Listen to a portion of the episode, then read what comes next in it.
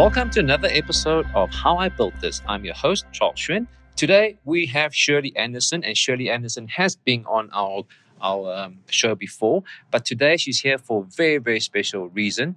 Today is October, and Shirley turned three. Shirley Consulting turned three. That is. Shirley, welcome. thank you, thank you. Did, did it ever cross your mind that a thousand day went by so fast? Well, you were the one that came and reminded me, Charles, that it was my 1,000 days. Mhm. Uh, to be honest with you, I still feel like I've just started very often. So I think you know, as well as an entrepreneur, that you've always got your head down and you just keep running. Mm.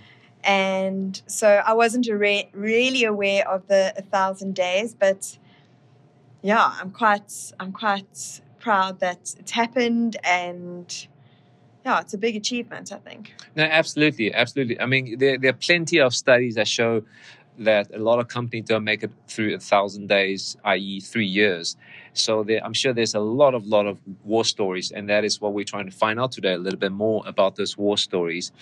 But let's just rewind back. There must be so many, so many memories of ups and downs, highs and lows. If you, if I had to ask you right now, what's uh, what is the fondest memory of out of the thousand days? What would you say? I would definitely say that my fondest memory is realizing how amazing people are. So I think I did mention it in my first podcast to you that as I so that as I started my business, I realized how many people were actually just cheering for me and stepped out and introduced me to people that were relevant to helping me grow my business and also went out of their way to create opportunities within their own businesses where they could promote me and show off my expertise, which came from themselves. So for me, that has been the most rewarding thing to realize how good people are. W- were you Um, surprised by that? Were you surprised that people actually are willing to help you? Why, why are you surprised about it? I guess it's not something that you think about every single day. And perhaps we don't notice it every day because we're comfortable. So we don't need people to go out of our way and or out of their way. And when you do step out, the initial feeling is that you feel very alone, like you're going to do this on your own, especially if you're quite a proud person and you're not used to asking for help. I think starting a business, you feel like you should actually be competent and ready to go. And so you feel like maybe you shouldn't have to ask for help. Mhm. And then these people didn't even wait to be asked. You know, they just went out of their own and thought past themselves and were like, cool, let's help Shirley make this happen. So it's not that I was surprised. I think it was just Unexpected. yeah, unexpected. And I think I was in a stage where I was going to be aware of it, Mm. you know. And were there any low points that, that stood out? Sure, there's been a lot, but I think the, the the probably the biggest thing I've battled with in having my own business is my own anxiety. Um, constantly questioning yourself: Am I good enough? Can I really do this? Uh, how am I going to make this sustainable? Um, have I made the right decision? So, depending on where you are in a confidence space, you know, you, you go up and down and there's many moments because especially in my space I, I work a lot alone you know i'm accountable at the end of the day whether my business thrives or not Mm. So if you're having a little bit of a slower time or you don't action something to the best that you measure yourself you judge yourself and you are your worst critic Okay. Does, do you think it had anything to do because you have two kids, two boys, adorable boys, and a husband? Do you think that made a difference? So, for example, if you are single, do you think you was you have still have those doubts? Do you think that played any role? Because you're a mom, you have to pay for the school fees, you have a husband. I do think that if you have responsibilities, there's an extra pressure on you. I'm not sure if it has to do with being in a relationship and having kids, but any responsibility possibly feel like that. what I would say is that if you are, not, are a single entrepreneur doing this completely on your own, I would probably be more than overwhelmed. So kudos to those entrepreneurs that step out on their own without a partner or a spouse Support system. to help them. Yes, Mm. because my husband has been amazing. You know, he's the one that I come home to every day and go, "Oh my word, I said this during a training session and it was so embarrassing." Or I was asked a question and I couldn't answer it and that was so blind. Mm. But you know, then he reminds me of my value. Mm. And he's the one that massages my feet after 38 days if I've been training back to back. He's the one that does that, you Mm, know, mm. or makes me a coffee on a Saturday morning because I physically have given everything in me And you just to my learners. Yeah. I, I, I believe that sometimes the, the, the pressure is good because you have to make it work because you have two little boys waiting for you. And whereas if you're a single woman, you know what, I can get a job. But the fact is, you're you you're a mother of two, and you have a husband. So that sometimes that that pressure can mount to even more motivation. Do you see it? Do you see it like that? I think that, Like for example, I'm, I I need to set a good example for my kids about perseverance. yeah. I think that you've got to understand personally what motivates you. So, you know, we teach it in sales all the time that people work harder to avoid pain hmm than generate or, or you know or the, to gain pleasure. Mm.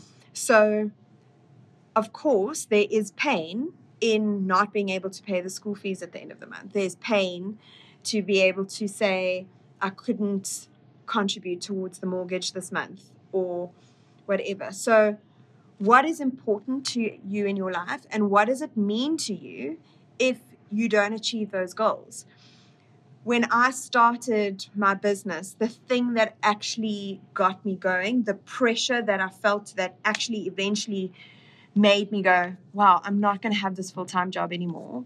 I'm going to actually start my own thing, was the reality that I was heading towards my mid 30s. I knew that to have a successful business, I would have need to have a thousand days under my Mm, belt. mm. Plus, I'd need to have a few extra years on that to grow it even further. So by the time that was going to happen, I was going to be 40. And I couldn't imagine myself asking myself the question when I'm 40, but what if I had done it? Mm. And and to be honest with you, that's my pain.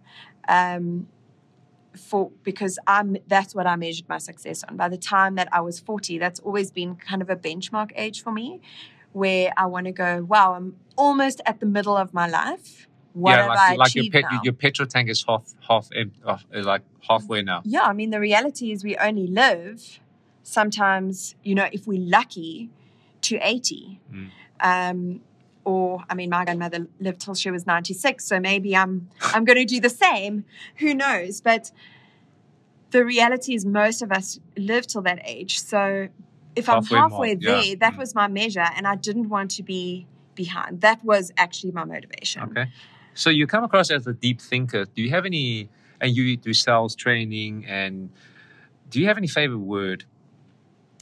Do I have a favorite word? I do know that I have a word that I say the most, Which is? which is not my favorite word, but it is okay. you know how everyone has those filler words? Mhm. So some people say um or yeah. yeah. At the end I of the probably do quite a lot of those. Mm. But someone told me the other day that I say okay a lot. Okay. Okay. okay. All right. That's fine. Okay. So I don't know if I have a favorite word.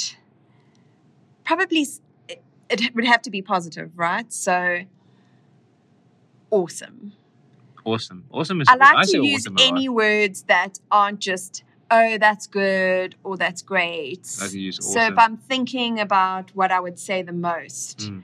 to really portray something amazing, Mm. it would be awesome. Okay. That's probably what I say the most. So there's been some talks and interviews that people talk about uh, right place, right time versus hard work, luck versus hard work.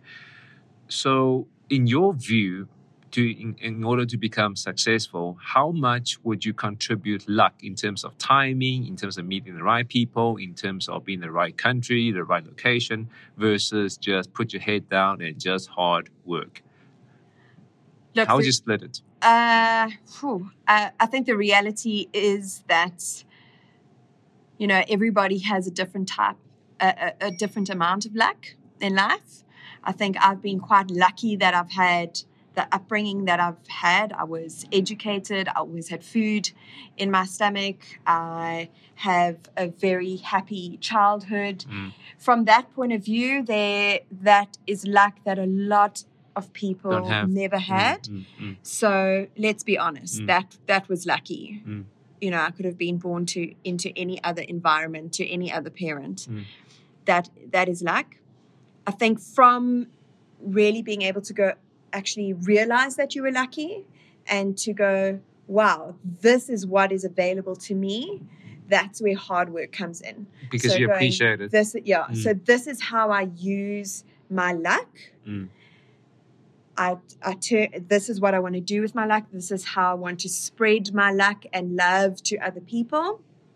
And that is done through hard work. And I think, uh, other than hard work, it's also intention. So I think if you've got a good intention, luck follows. Mhm. So if you are, if you have a client and your intention is always to build on their business and help them, luck follows because they will refer you to another business. Uh-huh. If you've got another entrepreneur or even a competitor who is looking for help or advice and your intention is to help them and be better, Mm. then most probably there's a partnership in store. Mm. So I think on top of luck comes hard work, but you those two don't work on their own. You've Okay. got to have good intention as well. All right. So on a on a lighter side, let's say let's daydream a bit. Mm-hmm. And uh, let's say if you wake up tomorrow and you can gain one ability of anything, uh, one ability or quality of anything, what would it, what would that be? So, if I've got to be really honest with you, I am one of those people that jump in. So, I, in some ways, it works for me because I get, I probably take advantage of a lot of opportunities that other people would be more thoughtful of.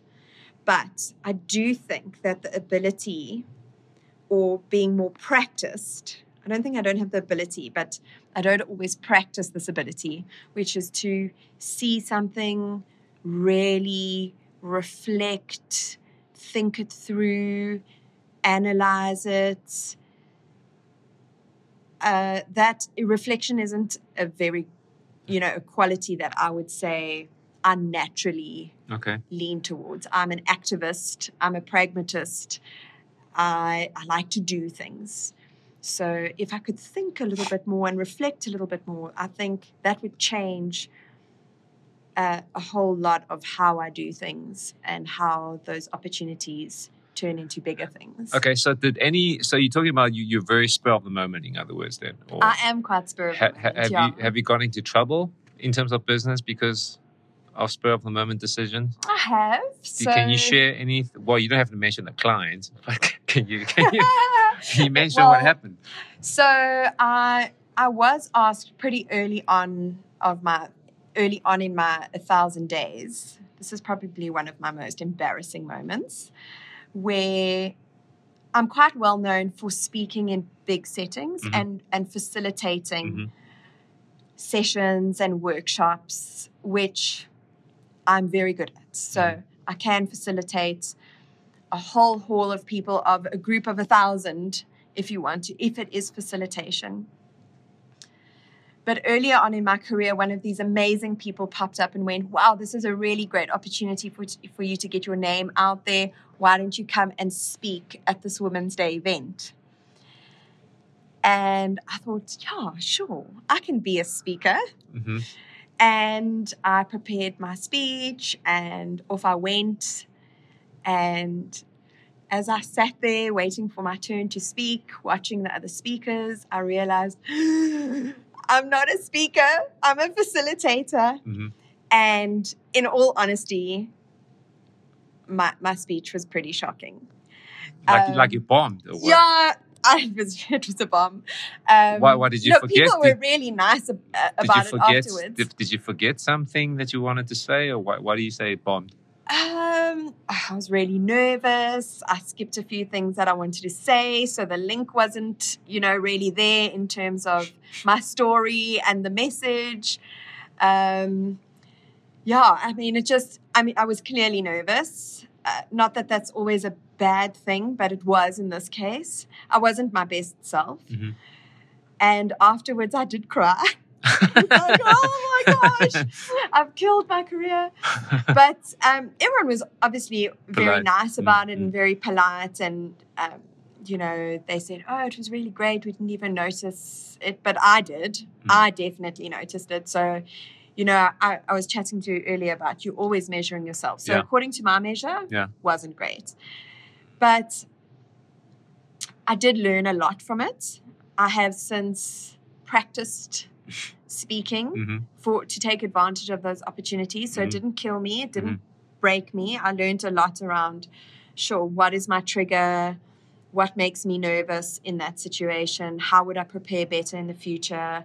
Uh, I've went and I watched you speak, and I co-facilitated Mm. um, a session with you um, after you did a speech. So I did what I was good at, while I watched you do what you were good at.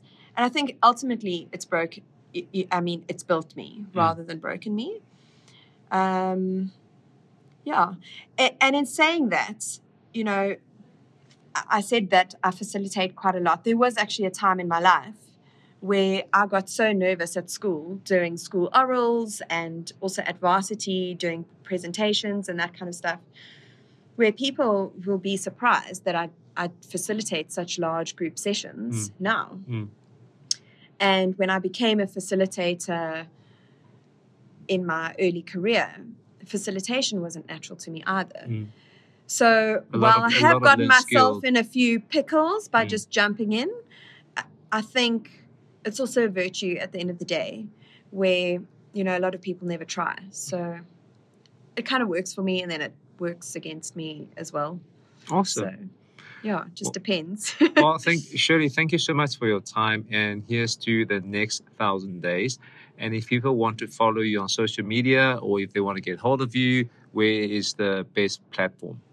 So my website is www.shirley-anderson.co.za. They can get me on Facebook. LinkedIn is also a good place to get me at. Just search for Shirley Anderson. Mhm. Uh, yes, and I also have an Instagram account. account. Also Shirley Anderson. Awesome. Thank you so much, Shirley. And uh, listeners, if you enjoyed the podcast, please remember to share. Till next time, goodbye.